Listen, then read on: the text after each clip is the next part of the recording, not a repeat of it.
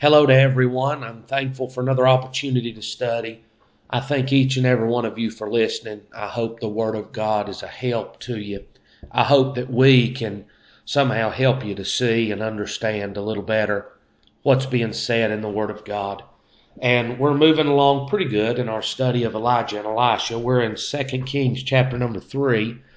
And there's a, a lot of reading here, so we'll try to break it up into sections and uh, talk about it as we go. And so we saw in chapter 2, we saw Elijah taken into heaven. Elisha becomes the prophet in his space. And immediately, it maybe we ought to talk about this for just a minute. The, the prophet was an office, and there were people that filled that office. And so, just like the high priest, the high priest couldn't live forever, and he couldn't continue being the high priest forever. There would be a successor that would come behind him. That there would always be somebody in the office of high priest there that's able to minister and serve the people in things pertaining to God. That was put in order by God Himself. That there would always be a go between here in the Old Testament. Well, it's the same for the prophet. Um, Elijah was the prophet, he was the prophet. But Elijah is now gone. God has carried him to heaven.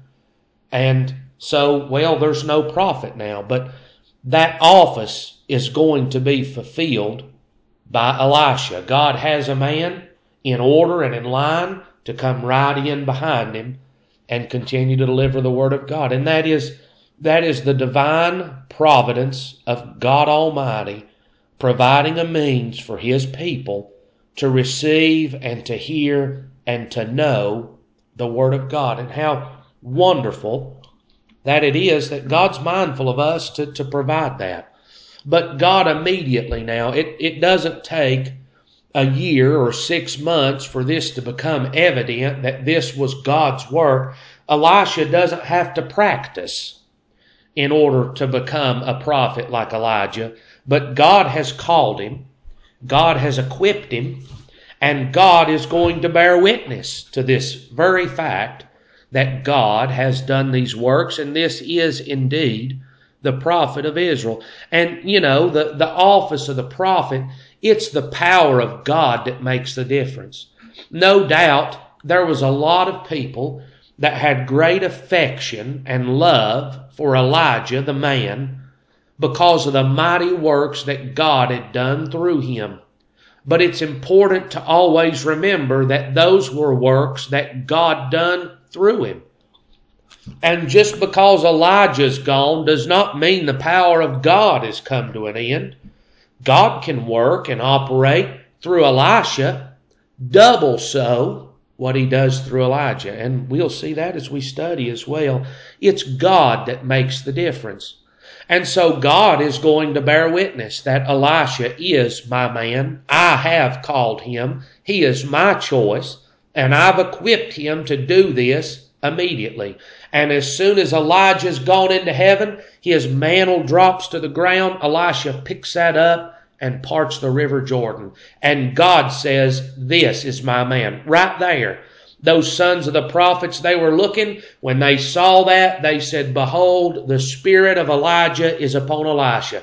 Elisha has received the same anointing of God that Elijah had upon him. And that's the witness today that men of God and preachers of the gospel, they, they, they should and we won't even say should, they will have. If God calls them to that office and to that job, God will equip them and bear witness. Anybody can holler. Anybody can talk for 30 minutes or 10 minutes. Anybody can make a racket and, and act like, but boy, only those that God calls have the evidence and witness of the Spirit of God upon them. And God bears witness to the prophet Elisha. And so he's established, and we saw he sweetened the waters, and we saw that God brought bear out of the woods and rent those young men that were mocking him. God says, There's no making fun, there's no mocking. This is my man, and I've chosen him to be that way. So we come to chapter 3, and we're going to hear some familiar names here. Maybe we'll start, uh, we'll read the first three verses to begin with. Now Jehoram the son of Ahab began to reign over Israel in Samaria the eighteenth year of Jehoshaphat king of Judah, and reigned twelve years. And he wrought evil in the sight of the Lord, but not like his father and like his mother, for he put away the image of Baal that his father had made. Nevertheless, he cleaved unto the sins of Jeroboam the son of Nebat, which made Israel to sin. He departed not from therefrom. And so uh, Jehoram is going to step in. This is Ahaziah's brother and Ahab's son. He's going to step in to be the king now of Israel. And he's going to reign 12 years, and he is also a contemporary with Jehoshaphat. You remember Jehoshaphat, that godly king of the southern tribe, Judah? and he was the one that went to war with Ahab and said, Is there not a prophet? Well, here we see him again, and um, Jehoram is going to come in and step in as the king of Israel. And the Bible says he's evil. He's a wicked man. He's not a man. And you think about it like this, and this is the way that I think we ought to read evil. A lot of times we get a great outward sense of evil when we read that about somebody. But the truth is, to be evil is to reject God as the supreme authority and to reject His Word as guide and directive for our life. So Jehoram is not a man that is serving the living God of Israel. He's not one that is devoted to the Word of God. He's not worried about the service of God.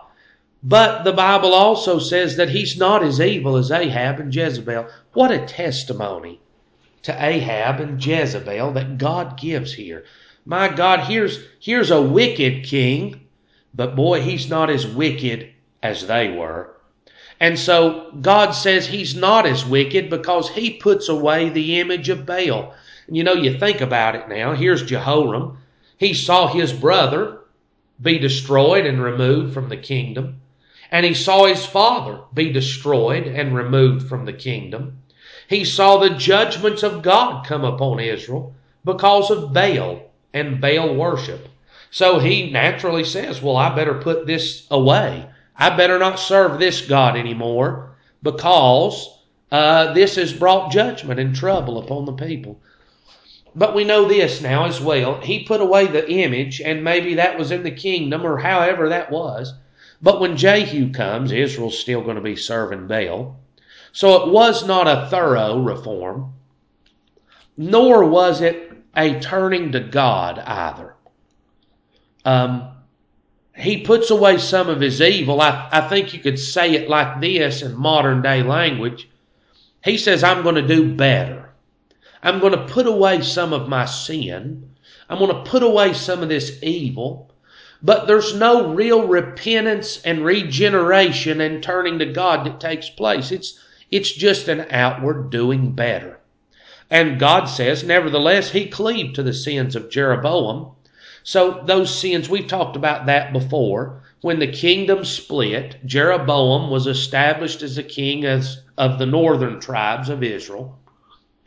And Jeroboam says, I, I don't want my people to go down to Judah and to Jerusalem to worship God on these feast days. He said, I'm going to build these two calves. I'm going to put them in Dan and in uh, Bethel, and my people can go worship that as God and not return to Jerusalem. And this caused great idolatry. He established idolatry in Israel that was there from his day all the way till the day that they carried him out, carried the, the nation captive, and you never read of them again. God destroys them. My God, how careful we ought to be with what we teach and what we establish in our lives to our children, because that can cause a great detriment to their lives. And so Jehoram, he's going to remove Baal, not destroy, not break in pieces, not do, uh, not completely do away with, but he's going to put it away. We're going to put it back in the closet. You never know, we may need that again one day. So there's no repentance or turning to God. He's still an evil king, but he's doing better. But friends, doing better. Though I may put away half of my sin, I've still got sin. That's not good enough to be accepted with God. Man's got in his mind, well, we're doing better, we're all right. And my God, how far we are from the righteousness of God. Doing better will not bring man to God. So the sins of Jeroboam the son of Nebat, which made Israel to sin. So Jeroboam's sin made others to sin as well. His influence led other people away. And that happens. That happens in families. It happens in uh, teachers at school. Uh, it, it happens in professors at college. It happens with great scientists. It happens in preachers and pulpits. They err in the doctrines and the Word of God, and their error causes error in other people. And, you know, that's, that's a terrible thing, but it happens. And Jeroboam's sin caused Israel to sin. And here, years later, Jehoram is following in the same sin. He's still falling down and worshiping these golden calves, thinking that he's worshiping God. And so, verse 4 And Mesha, king of Moab, was a sheep master, and rendered unto the king of Israel a hundred thousand lambs and a hundred thousand rams with the wool. But it came to pass when Ahab was dead that the king of Moab rebelled against the king of Israel. And the king Jehoram went out of Samaria the same time and numbered all Israel. So let's stop right there for just a second. So when Ahab died, now Ahab didn't just die. Ahab died several days ago here in this text. And we see that Ahaziah had stepped in as king in his place. So when Ahab died, the king of Moab rebelled, Ahaziah didn't do anything about it. He just sat on the bed of ease. He wasn't going to be bothered. He was going to allow all of this tribute, and you know, they, the kingdoms would become vassals of other kingdoms. This kingdom had more power, more might, and more strength. Therefore, the other kingdom would pay tax to them for their protection and for their alliance. Moab was paying tribute to Israel, and Israel would protect and ally with them to prevent them from being destroyed. I'm sorry. So when Ahab died, Moab rebels and says, We're not going to pay tax to you anymore. We don't need you. We'll destroy you if we need to. Ahaziah does nothing about it. He can't be bothered with it. But a hundred thousand lambs and a hundred thousand rams with wool, that's quite a significant sum. And you know, if, if you're the king and you allow them to stop paying, and another nation says, well, they stopped, I'm going to stop, before long you're not going to have any income. And you're not going to have a kingdom either. So Jehoram recognizes this. He's going to be the king, and he says, I'm, I'm going to go out to battle, and we're going to bring them back into subjection, and they're going to pay their taxes to us. And that's the way it's going to be. So, uh, he sends out and numbers Israel in verse 7. And he went and sent to Jehoshaphat, the king of Judah, saying, The king of Moab hath rebelled against me. Wilt thou go with me against Moab to battle? And he said, I will go up.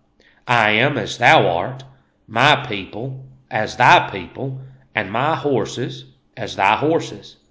And he said, Which way shall we go up? And he answered, The way through the wilderness of Edom. And the king of Israel went, and the king of Judah, and the king of Edom. And they fetched a compass of seven days' journey, and there was no water for the host and for the cattle that followed them. And the king of Israel said, Alas, that the Lord hath called these three kings together to deliver them into the hand of Moab. So he he's going to now, he's numbered Israel, he's ready for battle. But he calls Jehoshaphat. Remember, Ahab also called Jehoshaphat for help. And Jehoshaphat answered the same way to Ahab as well.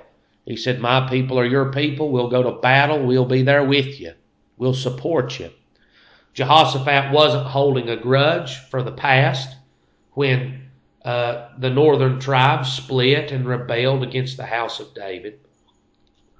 But Jehoshaphat's willing to go and fight and perhaps to his detriment again here, he's willing to do so, but God's going to do a mighty work here as well. And so they take counsel, and it looks like Jehoram says, We're going to go up through the wilderness of Edom. This is the way we're going to go. And, uh, and it's worth noting as well that there's three kings here. Israel calls Judah Judah says, I'll go, and Edom comes as well. So it must have been that Edom and Judah were vassals one with another, in the same way that Moab was a vassal to Israel. So when Judah goes to battle, Edom, they get prepared and they go to battle with Judah.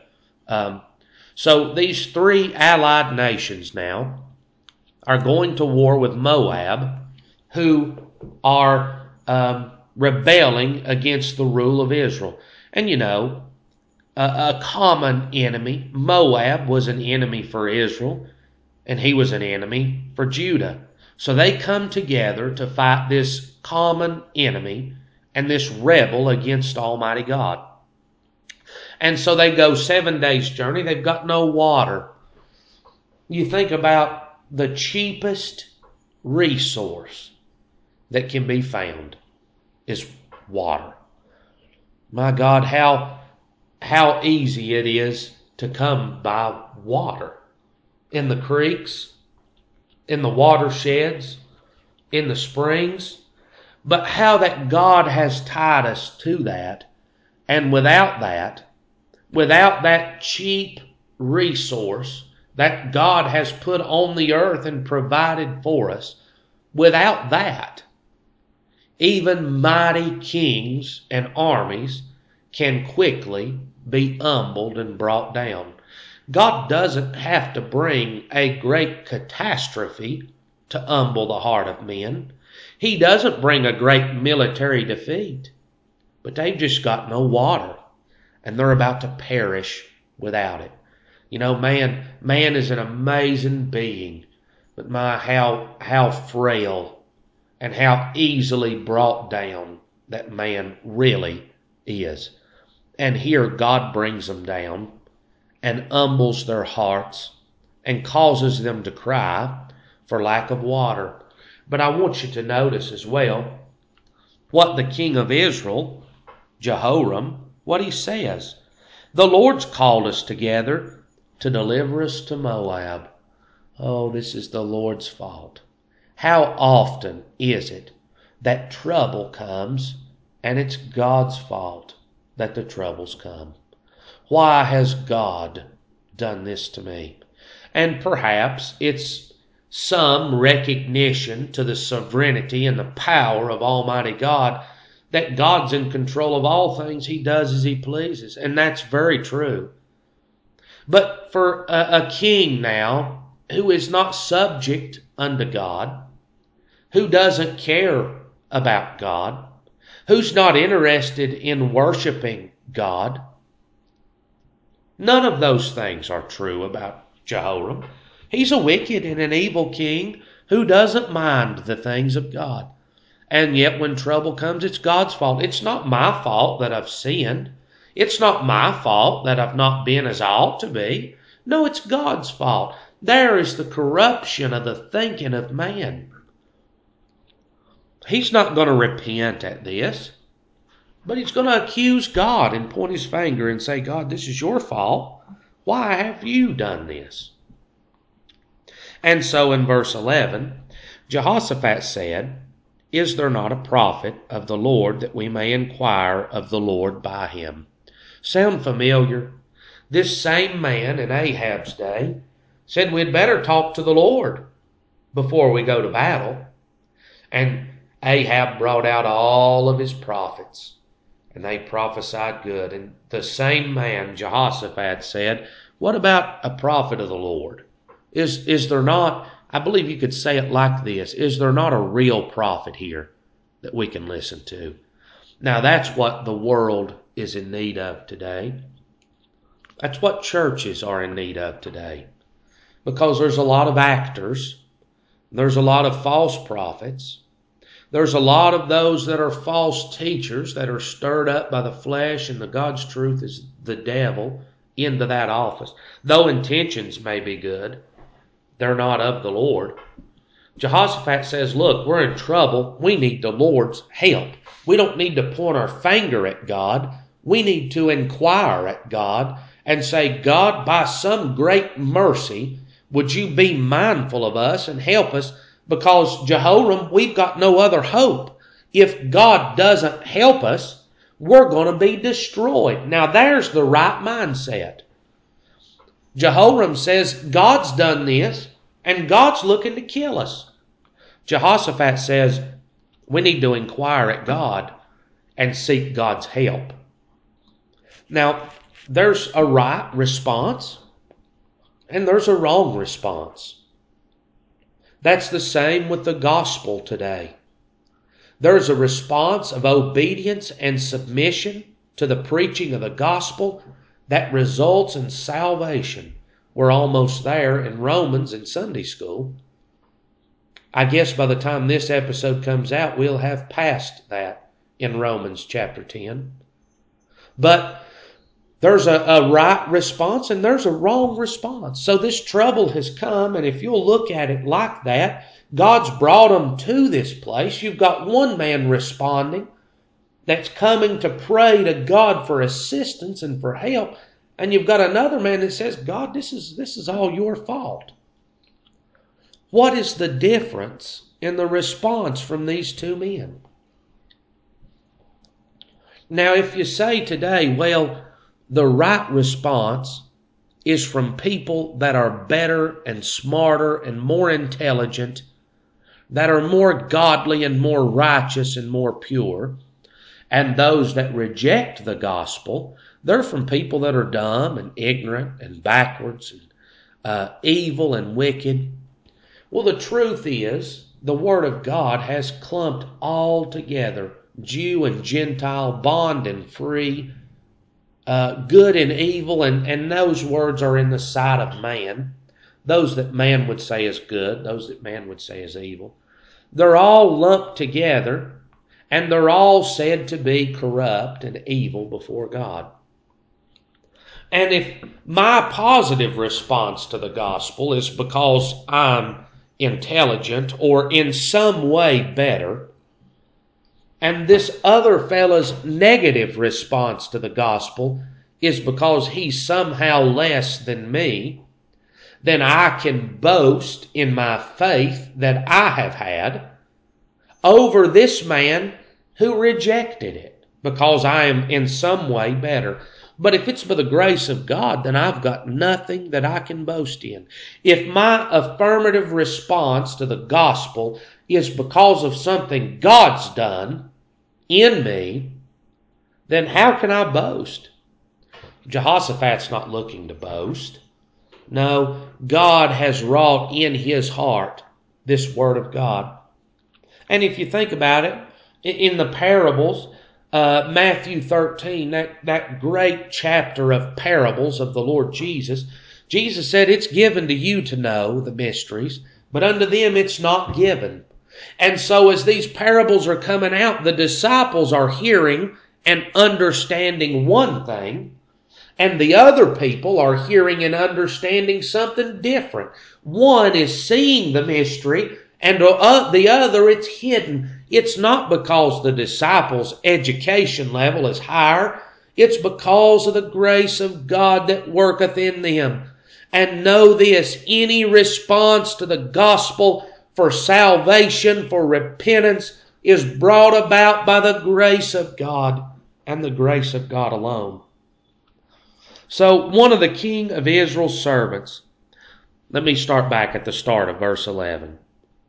Jehoshaphat said, Is there not here a prophet of the Lord, that we may inquire of the Lord by him?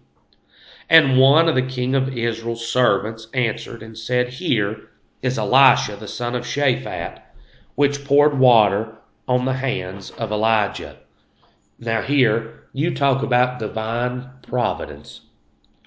Now, it looks to me like, and I, I believe this is right, these kings have come together to go to war. They've went seven days into the wilderness of Edom, and they've got no water, and they're dying of thirst, and they're perishing because of it. They're in, in dire need of water. and they, Jehoshaphat says, We need to inquire of the Lord. We need somebody that can get a hold of God. Because it wasn't available to everybody then. There was a prophet. Well, I'm going to tell you that we can't go to God without a prophet either. The Lord Jesus is our prophet. He's our priest and he's our king. We come to God only through and by him and his sacrifice and his salvation in our life. Well, Elisha is that here. And notice where Elisha is. They don't say, let's go back to Israel and find him. Let's go back to Judah and find him. But they say, Let's inquire of the Lord, and lo and behold, in the midst of the group is the man of God. And you know, that, that wasn't sought by any of these kings. None of them came to Elisha and said, Go with us to war. This must have been by divine direction of God that God revealed to Elisha that he needed to go with these kings. God, before there was ever a need, before the kings ever called out to him for a need, God said, Elisha, go with them. They're going to need you, and they're going to seek me, and I'm going to provide them a means to seek. Now, isn't that good? I mean, the divine providence of God Almighty before God ever produces a need, He puts us in a place that we can hear the gospel, that we can seek His face, and that we can be helped. God has divinely provided for these folks as well. God wasn't waiting on them to call before He sent Elisha. God's got Elisha with Him because He knows they're going to call. That's the divine wisdom, knowledge, and plan of God. And of a truth now, I believe you can see this as well. It is God's working that's brought them to this place without water. God's brought them to the need. God has already provided a means for an answer. And God has already ordained the means for the fix. God brought all of this to be so that in the hearts of these kings God could be glorified. And when victory comes, it's not going to be told. I mean, we're reading about it right here in the Word of God. Amazing, isn't it? These kings are not going to go home and say, Boy, we whooped out the sword and we showed them boys how to fight and we whooped their hind ends. And they're going to get the credit. No, when this story is going to be retold, it's going to be, boy, we went out in the wilderness and didn't have any water, but God had His man with us, and God provided us water. And you know, we really didn't even have to fight that hard of a battle because God brought a victory as well. And you know who's going to get all the glory for it? God Almighty is going to get all the glory. So I think that would help us in understanding doctrines if our doctrine does not somehow produce every ounce and shred of the glory of salvation and deliverance to God, then our doctrine is wrong because God works all things to His glory and honor. The Bible says He will not give His glory to another. This is God's glory. God's going to be exalted. God's going to be honored. It's a wonderful thing. If God had just let them go up and fight and win, They'd have said it's by the might of our military. It's by the strength of our hand. It's the same that it would be in salvation. If God sent the gospel and it was up to man and man done by his strength and his wisdom, man would stand up and say, We won this victory. We won this salvation by our might and by our strength and by our understanding. But because it's only by the call and the, the leadership of the grace of God that man comes, it's only God that can be glorified for it. And there's no glory left for me to take. And so, it said Elisha, is here. He's amongst the camp. God has provided for us a means that we can inquire of him wonderful. And notice how it's described of him. Jehoshaphat, who was the king of Judah, and Elijah and Elisha were really prophets to the northern ten tribes. May have never heard of Elisha before, I, I don't know. But Elisha is described as the one that poured water on the hands of Elijah. He was Elijah's servant. He was brought up, and certainly Jehoshaphat, he knew Elijah, and he knew the word of his power and his strength and his might in the power of God. So it said of Elisha, he, he was brought up under the tutelage and as a servant to Elijah. And there he's learned how to serve God. I think a lot of times that's overlooked. Why is there a church that we might, as Paul wrote to Timothy, that we might take these things that's been committed unto us and teach them unto godly men who shall be able to teach others also. We are equipping a generation that they might teach the next generation and that that generation might teach the next and that the understanding and the knowledge uh, of the doctrines of God might be passed on from one generation to the next. And that's what happened here with Elijah and Elisha. And that testimony, Jehoshaphat said, The word of the Lord is with him. So the king of Israel and Jehoshaphat and the king of Edom went down to him. Boy, you talk about humble. Here are kings now and they've been brought to such a pitiful estate. They're not sending servants, they're not sending captains to Elisha in order to get help, but they're going down in person unto him. They're coming down from being king and ruler and giving commandment. And they're going to come down and come to the prophet of God and say, Look, we can't help ourselves here. You're going to be our king now. Give us the word and direction of God and let us be servants unto God. Not that they were Elisha's servants. Indeed, in the structure of the kingdom, Elisha was their subject and they were Elisha's king. But in the Word of God, they were servants to the Word of God that God brought through Elisha. And so while they were not Elisha's servants, they were servants to the word that only Elisha could speak. And they're going to come down to this man as his servants that they might hear the word and the direction of God for them that they might have deliverance. That always happens. God brings the high and the mighty and the wise and the strong and those with authority and those with power. God brings them down to the place of a beggar that they would seek God's face for deliverance. God's able to bring us to such a place that the most hardened and rebellious sinner would seek his face. We'll stop right there and pick up there next time.